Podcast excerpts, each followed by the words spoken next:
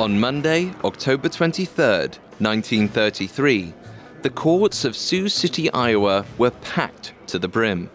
Reporters and civilians stood elbow to elbow as the room bristled with energy. The streets outside were similarly packed. Every eye was on the road. Suddenly, excited murmurs spread through the crowds. A car pulled up to the steps of the courthouse. People swelled forward, craning their necks to catch a glimpse of the tall, dapper gentleman exiting the vehicle. He was devilishly handsome and spry, even at 57 years old. He smiled graciously at his ardent supporters as they screamed his name. Inside the courthouse, the judge struggled to maintain order. The prosecution inspected the mob with concern. The gentleman was accused of stealing hundreds of thousands from impoverished farmers. Many of those were currently sitting in the room, shouting in favor of the defendant. If they couldn't see how he had cheated them, how could the prosecutor convince a jury of his peers? Finally, the room grew quiet. Oscar Merrill Hartzell stood as the long list of charges against him were read aloud. But despite the accusations, Hartzell only grinned.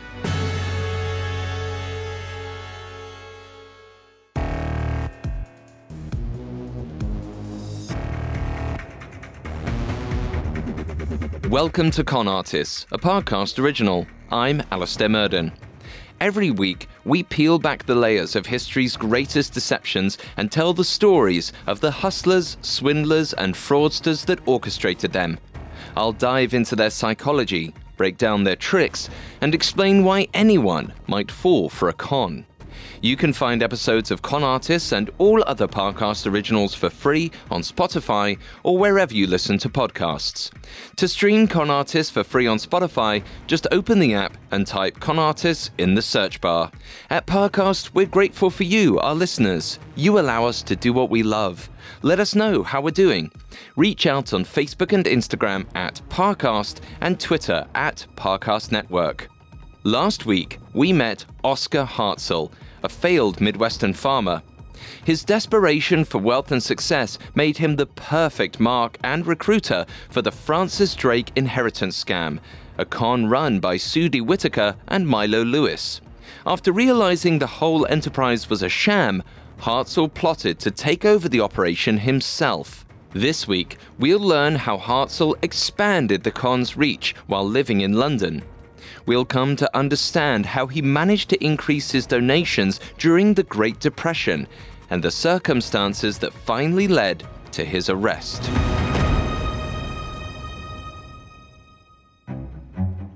In 1922, after months of planning and plotting, the 46 year old Oscar Hartzell had finally taken control of the Francis Drake inheritance scam. The con itself was based on one easy lie. The massive fortune of Sir Francis Drake was bestowed upon the wrong heir, and all his money was up for grabs by whoever could legally prove it belonged to them. In the scheme's previous iteration, run by Sudie Whitaker and the lawyer Milo Lewis, Marks were invited to buy shares, which were sold with the promise of a huge return. But when Lewis was disbarred, Hartzell took control of the operation and won over all of Whitaker's and Lewis's loyal followers. With Hartzell in charge, the con looks slightly different.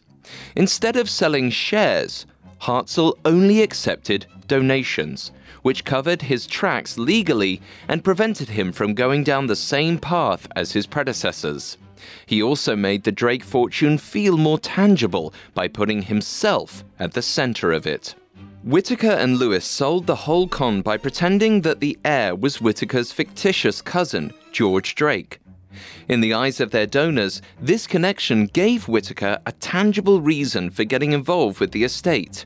It also meant that the money would go to someone who was close at hand. Once Hartzell disavowed his partners, however, he could no longer use George Drake as the fake heir. So he and his lover, E.A. Broadburn, came up with a new successor, Colonel Drexel Drake. They claim to have discovered the Colonel after painstakingly searching for Drake's lost secret will and tracing the genealogy of his real heirs. But, like Whitaker, Hartzell had to come up with a connection to this heir to explain his involvement in the Drake estate. So, he created an imaginary niece for the Colonel and told his followers that they were engaged. Because this family connection was so intimate, Hartzell was able to tell one last crucial lie. He claimed that the colonel had signed away all the rights of the estate to him, so that when the inheritance finally did come through, Hartzell would legally be recognized as the sole heir. This gave Hartzell greater importance in the eyes of his investors. Now, he wasn't just in charge of facilitating and securing the estate, he was the beneficiary as well. And with this added importance, Hartzell gained more control over his donors thanks to a psychological phenomenon called the deference to authority principle. This principle states that people who appear to have some sense of authority are given more deference and listened to by others regardless of whether or not what they are saying is correct. Figures of authority are also more likely to get away with lies because they are implicitly trusted. This principle applies to figures of real authority, such as government officials and politicians, or those with presumed authority, such as the leaders of a company or simply a rich aristocrat. The combined effect of these new lies led to a huge increase in Hartzell's donations. Hartzell's records showed that in April of 1924, he received $2,250, or $33,000 in today's money, from donors and investors. A little over a year later, in July of 1925, that number jumped to over $7,000 or $103,000 today. And with each donation, Hartzell's lifestyle grew more glamorous. He bought the best designer clothing, dined at the luxurious Savoy Hotel, and invested in expensive real estate all over the city. Whenever he could spare a moment in his busy schedule, Hartzell wrote progress reports to his donors in America for the first few years, he assured people that his lawyers were hard at work calculating the full amount of the inheritance, converting Francis Drake's holdings into dollar amounts, and calculating the compound interest took time, as Hartzell explained. A majority of his investors bought the lie and were happy to continue sending money. But not everyone. At the beginning of 1925, Alma Shepard, one of Hartzell's earliest supporters and sales agents, started growing suspicious. She was no longer satisfied by Hartzell's evasive explanations, so she hired a private investigator to follow him around London. Unfortunately, the detective's reports were inconclusive. He told Alma that Hartzell spent his days in luxury, conducting business in London's most exclusive buildings and hosting luxurious dinners but he couldn't disprove Hartzell's reports, so Alma decided to go poking around herself. Her view on the situation was far more clear. She saw that Hartzell was spending money hand over fist, far more than he should be. Either he was dipping into the donations that were being sent to him from America, or, even worse, he'd already received the Drake inheritance and was hoarding all the money for himself. Whatever the case, Alma instantly realized that Hartzell had conned them. Alma confronted Hartzell with her evidence, demanding to meet Colonel Drake and to see proof of the Drake estate's existence. The direct questioning caught Hartzell off guard. He tried to maintain his cover by explaining that the colonel was particular and would only meet with him. In addition, the estate's documents were highly classified. Showing them to her was out of the question. But Alma was through with his vague answers and nebulous promises. She returned to Iowa in a fury. denouncing Hartzell and calling out his behavior. But to her surprise, the investors flocked to Hartzell's defense. The situation quickly grew tense. Feeling betrayed by their reactions, Alma ran two of Hartzell's most loyal followers out of Des Moines. The resulting scandal made it all the way back to Hartzell in London. Hartzell knew he had to act fast. He realized Alma had the ammunition and the evidence to take him down. If he didn't destroy her now, he was as good as finished. Hartzell wrote an angry letter to his other partners in Iowa and told them to circulate it to his donors. In the letter, he firmly denied all of Alma Shepard's allegations. Moreover, he described his anger with her treatment of his loyal followers vividly and promised that they would be fully compensated for the trouble that Alma put them through. Then, once he defended both himself and his investors, Hartzell turned the tables onto Alma herself. He accused her of skimming $75,000 off the $166,775 that she'd collected for Hartzell's mission. This, of course, was part of the deal that Hartzell and Alma struck when she first started working for him. But Hartzell failed to mention this as he raged against Shepard and her husband. When Hartzell's other agents checked Alma's books, they confirmed that money was missing. Not in the amounts that Hartzell was claiming, but enough to turn the tide against Alma. Using this evidence as proof of his righteousness, Hartzell told all his investors that they had to choose sides him or Alma. The investors didn't hesitate to side with Hartzell. Alma's reputation was ruined. Her husband, a merchant tailor, could no longer find work, and the despair and disgrace ended up being too much for him. Within the year, he ended up in the Iowa State Asylum and died soon afterwards. Alma lost everything simply for trying to show people the truth about Hartzell. But the con man's brutality was necessary as he expanded his donor base and reached deeper into their pockets. Hartzell needed absolute loyalty to prevent others from questioning his lack of progress. And sure enough, by 1926, Hartzell's donations came in stronger than ever. People's belief in the Francis Drake estate had only gotten stronger. But every action has its equal and opposite reaction. And as Hartzell grew more popular in the Midwest, authorities started paying more attention to Hartzell's little scheme. It was only a matter of time before they took action. Coming up next, Hartzell weathers the growing interest of the United States federal government, as well as the Great Depression. Now, back to the story. In June of 1926, 50 year old Oscar Hartzell was living large in London, funded by the hard earned donations of hopeful Midwest American farmers. His followers had only increased after his former partner, Alma Shepard, tried and failed to expose Hartzell for the con artist he was. And Hartzell's confidence also increased after this failed coup. He believed he was untouchable. By this point, Hartzell had been running the con for four years.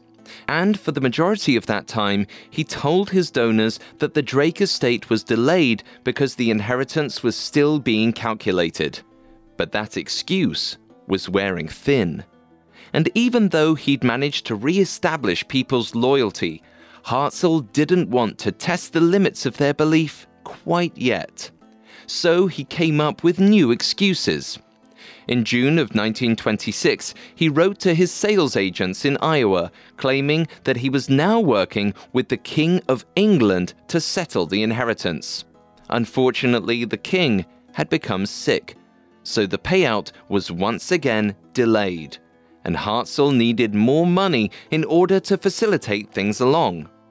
the Midwest sent him another $6,000 by July, or $87,000 in today's money. In November of 1927, Hartzell assured his followers that he had secured the settlement, but that it had been delayed by a month. And in June of 1928, when Hartzell was 52 years old, he wrote that a miscalculation would result in yet another delay. Psychiatrists would later diagnose Hartzell with below average intelligence, which may have been why he chose a life of crime to begin with. A study published in the academic journal Society, Health and Vulnerability in 2012 states that there may be a correlation between low IQ and choosing to commit a crime. And people of lower intelligence make up a disproportionately large percentage of the prison population. A number of factors may be responsible for this relationship, People who fall under this category may find themselves with fewer opportunities in non criminal sectors, where intelligence is highly valued.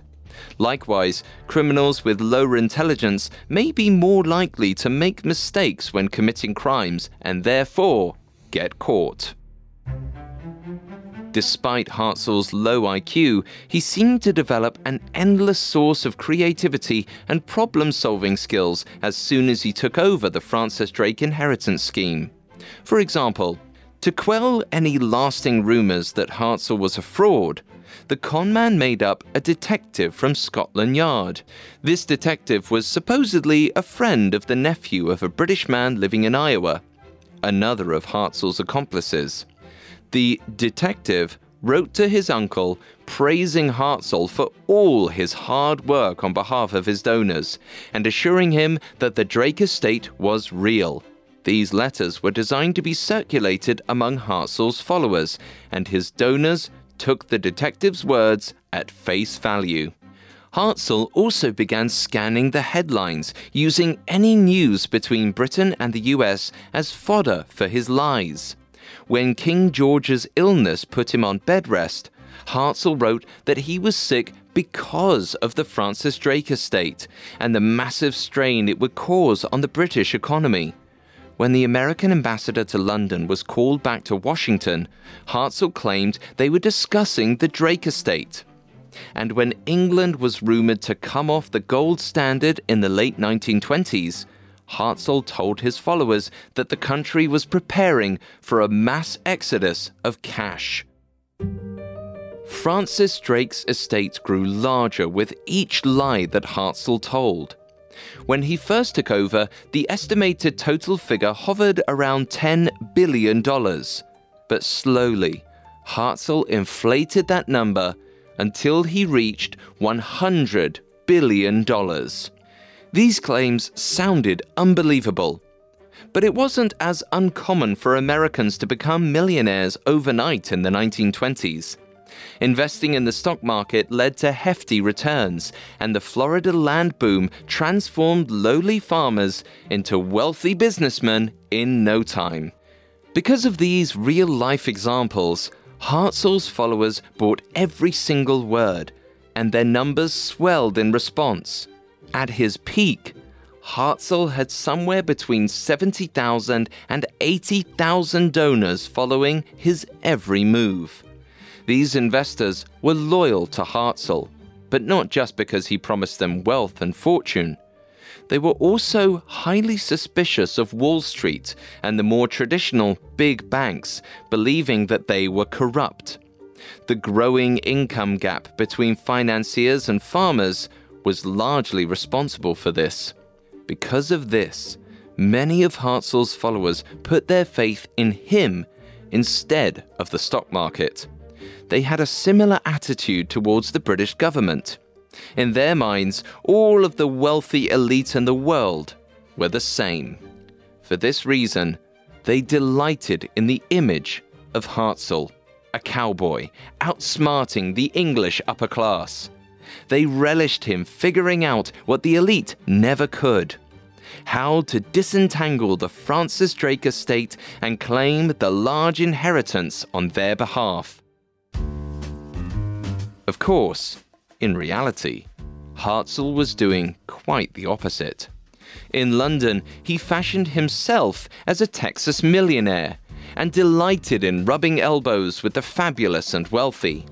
His relationship with his former partner, E.A. Broadburn, fizzled out, but in her place, he managed to find lots of women in the upper class to keep him company. He also went out of his way to dress, act, and behave like one of them. And thanks to his increasing donations, he was able to do so easily. Hartzell even started calling himself Baron Buckland to better fit in amongst his new peers. If his donors had seen him in this state, they might have reconsidered their loyalties. But Hartzell remained in London for a reason.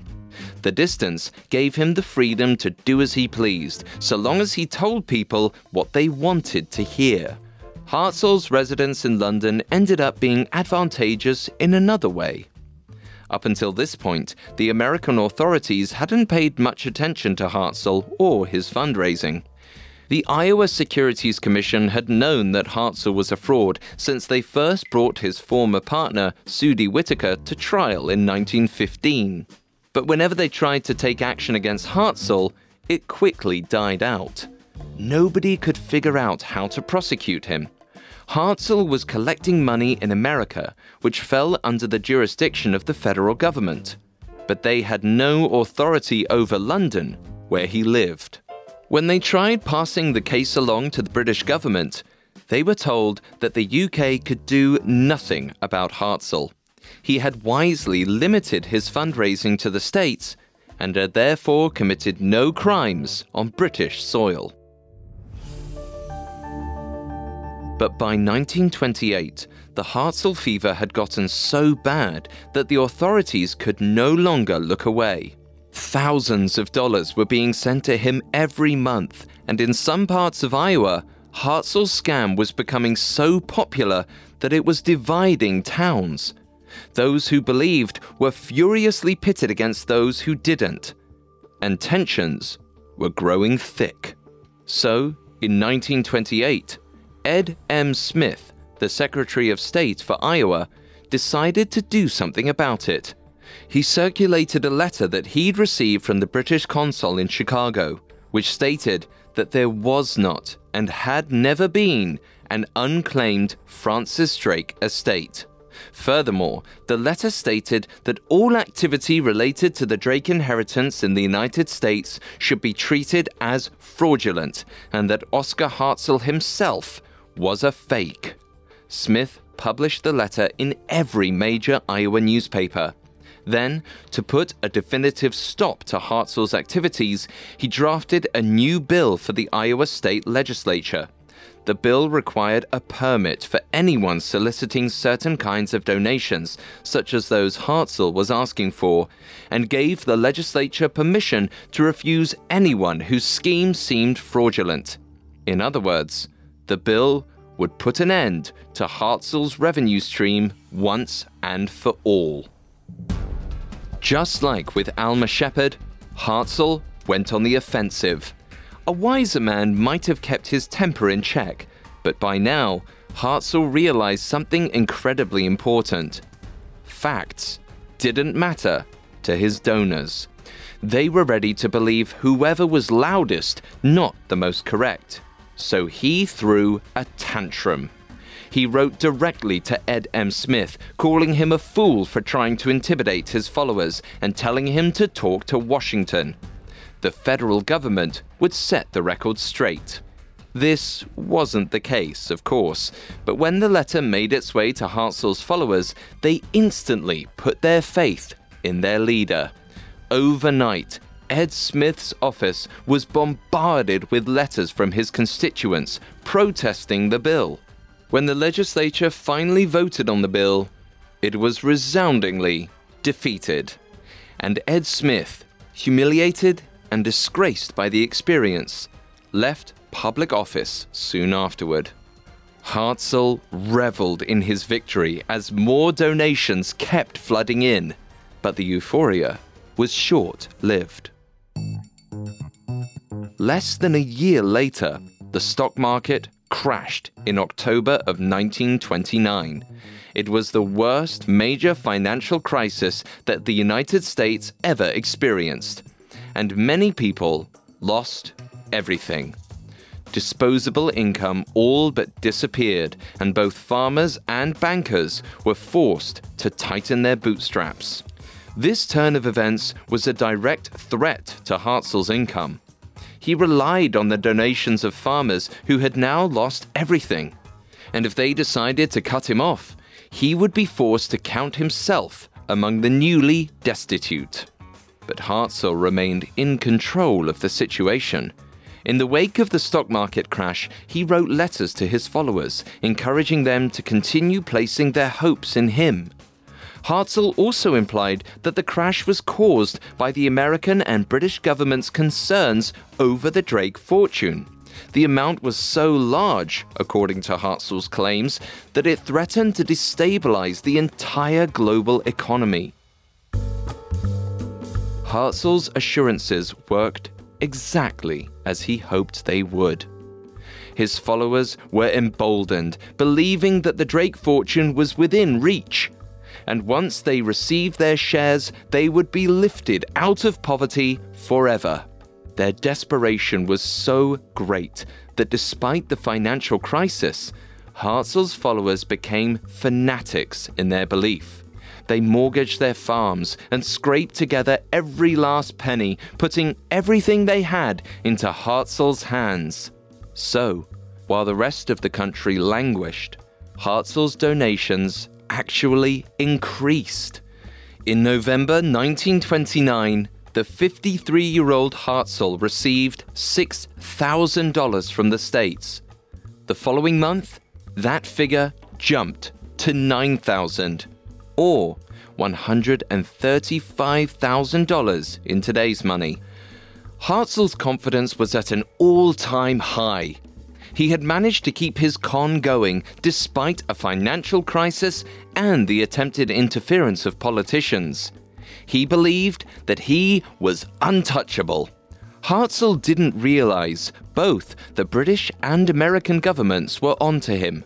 With the financial crisis, Hartzell was a more and more dangerous figure who posed a threat to the entire Midwest, and they were determined to take him down, no matter what. Coming up next, Hartzell's scheme finally comes crumbling down. Now, back to the story. In 1930, 54 year old Oscar Hartzell was in the prime of his life. He was one of the few Americans who had managed to survive the Wall Street market crash of 1929 and actually come out ahead. While the rest of his country struggled to afford basic necessities, Hartzell moved into a new apartment in one of the wealthiest parts of London. He even hired a servant. With each win, however, Hartzell grew more confident and arrogant. This can be a common psychological phenomenon, according to Phyllis Greenacre, a psychoanalyst who specialized in development and psychoanalytic training.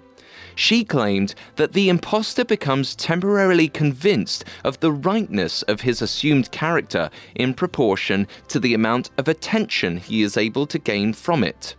In the context of Hartzell's life, he had spent so long playing the rich, untouchable American living abroad that he began fully believing in this image of himself. As a result, he started letting his guard down. Hartzell had always been lavish with his money, but now he was being downright brazen about his spending, both with old friends and new. In the early 1930s, Scotland Yard received two notices about Hartzell's strange behavior and his never ending income, despite not having a real job. On top of this, Hartzell made one grave error. After a nearly fatal car crash, Hartzell started seeing a psychic with the hope of warding off any other potential accidents. She, in turn, hired a private detective so that she could discover as much about her new client as she could. The man tailed Hartzell for several weeks, noting his habits and his spending patterns. Then, one night, the private eye approached Hartzell warmly and offered to buy him a drink. The two spent the entire evening drinking, which allowed the detective to ask him questions and get real answers for his troubles. He hoped to get some juicy tidbits for his boss, but Hartzell went beyond even this. He admitted that the whole Drake estate was a con, as well as how it operated. The detective took everything else to the psychic, but held on to this particular piece of information. The next day, Hartzell couldn't even remember telling the detective about the scam. Hartzell's continued success in the face of the Great Depression was seen as especially egregious by the authorities. Since the stock market crash, most fraudulent cases fell apart because people stopped donating to them. The Drake inheritance scam was one of the few left standing. But since Ed Smith's failed attempt to take Hartzell down, no one in either the British or American governments had figured out a way to successfully convict him. It was hard enough to prove he was committing a crime, let alone how he was doing it. But one unlikely government employee realized that Hartzell was using a federal service as part of his scheme. John Sparks was a US Postal Service inspector. He was 10 years younger than Hartzell, but had already gained a reputation for being honest, thorough, and efficient. He was also uniquely positioned to put Hartzell away. Sparks realized that Hartzell's donations were sent to him via the United States Postal Service, courtesy of the agents he employed in Iowa. If the USPS could prove that those donations were solicited for any fraudulent reason, the United States might finally have the ammunition to put him away for good. So Sparks started looking for testimonies and evidence against Hartzell shortly after the 1929 crash. He first went to Hartzell's family and his ex wife, Daisy, but none of them would give up information. Then Sparks went to Hartzell's salespeople in Iowa. By 1930, Hartzell's ground operations had expanded quite a bit, and most of those people weren't willing to talk to Sparks. They all believed in the inheritance and couldn't be convinced otherwise. The loyalty that Hartzell commanded was impressive, but Sparks was still able to find a handful that were willing to testify. One of these was Hartzell's long term bookkeeper, Otto Jant. Jant, as well as the other agents Sparks spoke to, were transparent about the con and how it operated, as well as their role within it. It's unclear why these people chose to speak out. It was possible that they'd grown tired of criminal activity, or maybe they just hoped to lessen their own punishments by cooperating with the government. By January of 1931, shortly after Hartzell's 55th birthday, Sparks had gathered enough evidence to take his collaborators to trial. In the courtroom, Sparks effectively proved that the whole thing was a con. The judge ordered them to stop soliciting and sending money to Hartzell. In addition, they were given fraud orders, so any letter that was sent to them would be returned, marked as fraud. This new development finally made an impact on Hartzell's following. Donations dropped off, and people's faith was finally shaken. Hartzell reacted to this betrayal much like he did with the others, by throwing a tantrum and brazenly lying about everything. He accused Sparks and the Iowa government of persecution and told his investors to remain loyal if they wanted to see a penny of their money returned to them. But his lies were getting harder and harder to track. He had spent such a long time believing that his followers would eat up whatever he told them that he stopped wondering if his made up facts were even remotely believable. Hartzell wrote non stop to his remaining supporters. He accused the press of lying and manipulating facts and reminded his donors that he would become the richest man in America as soon as he received the inheritance. In one especially desperate letter, he wrote, Give them hell. Stand your ground. Defy the officials. I am boss. Hartzell managed to hold on to the fragments of his con for two full years after the trial. But in that time, Sparks and the British government continued collecting information on him. Sparks had gotten Hartzell's collaborators to talk, but Scotland Yard had evidence that was even more valuable Hartzell's first hand testimony, admitting the whole enterprise was a scam. They had tracked down the private detective who'd followed Hartzell on behalf of his psychic. This meant that they now had his confession from a direct witness. With that last piece of the puzzle, the American government had all the evidence they needed. They waited for Hartzell to be deported back to the United States. In the month before his official arrest, Chief Inspector Charles Wesley from Scotland Yard came to Hartzell's apartment and demanded to see evidence of the Drake inheritance. It was Hartzell's last chance to save himself and prove that he wasn't just a simple con artist. But Hartzell couldn't produce anything. He stumbled around the apartment, evading questions and trying desperately to escape the direct line of questioning. Throughout the entire interrogation, Hartzell continued ranting about the powers within the British government that would clear his name.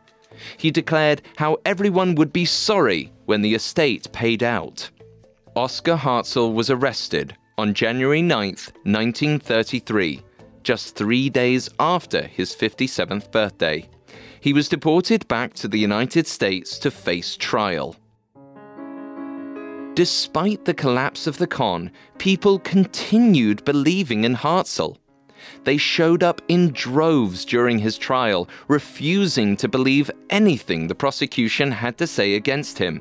In their eyes, Hartzell was a man of the people, one of the only powerful men who was still working for them.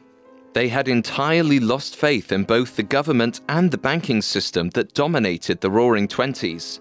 So, in an ironic twist, Hartzell's victims continued raising money for his defense while he was on trial for defrauding them. Luckily, justice prevailed. By the end of the trial, Hartzell was sentenced to 10 years in Leavenworth Penitentiary, as well as a $2,000 fine or $39,600 today. It was a small price compared to the thousands Hartzell had stolen over the years. Oscar Hartzell never again admitted that the Drake estate was a scam, and even while in prison, he was fully convinced that someone from on high would recognize his importance and intervene. He was a model prisoner, but psychoanalysts diagnosed him with lower than average intelligence and possible schizophrenia. In the end, it seemed he had begun believing his own lies. Hartzell died on August 27, 1943, after a long battle with throat cancer just over a year before he was scheduled to be released. He was 67. But he continued believing until the end, as did his supporters, many of whom never fully accepted that Hartzell was a fraud. In many ways, Hartzell did give them something hope, at a time when none seemed to exist.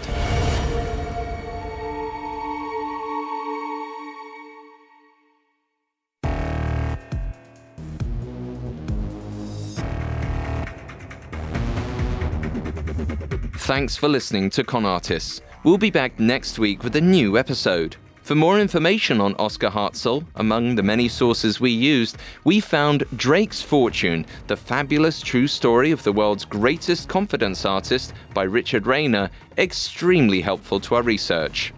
We'll be back next week with a new episode. You can find all episodes of Con Artists and all other Parcast originals for free on Spotify Not only does Spotify already have all of your favorite music, but now Spotify is making it easy for you to enjoy all of your favorite podcast originals like Con Artists for free from your phone, desktop, or smart speaker. To stream Con Artists on Spotify, just open the app and type Con Artists in the search bar. And don't forget to follow us on Facebook and Instagram at Parcast and Twitter at Parcast Network. I'll see you next time. Con Artist was created by Max Cutler and is a Parcast Studios original.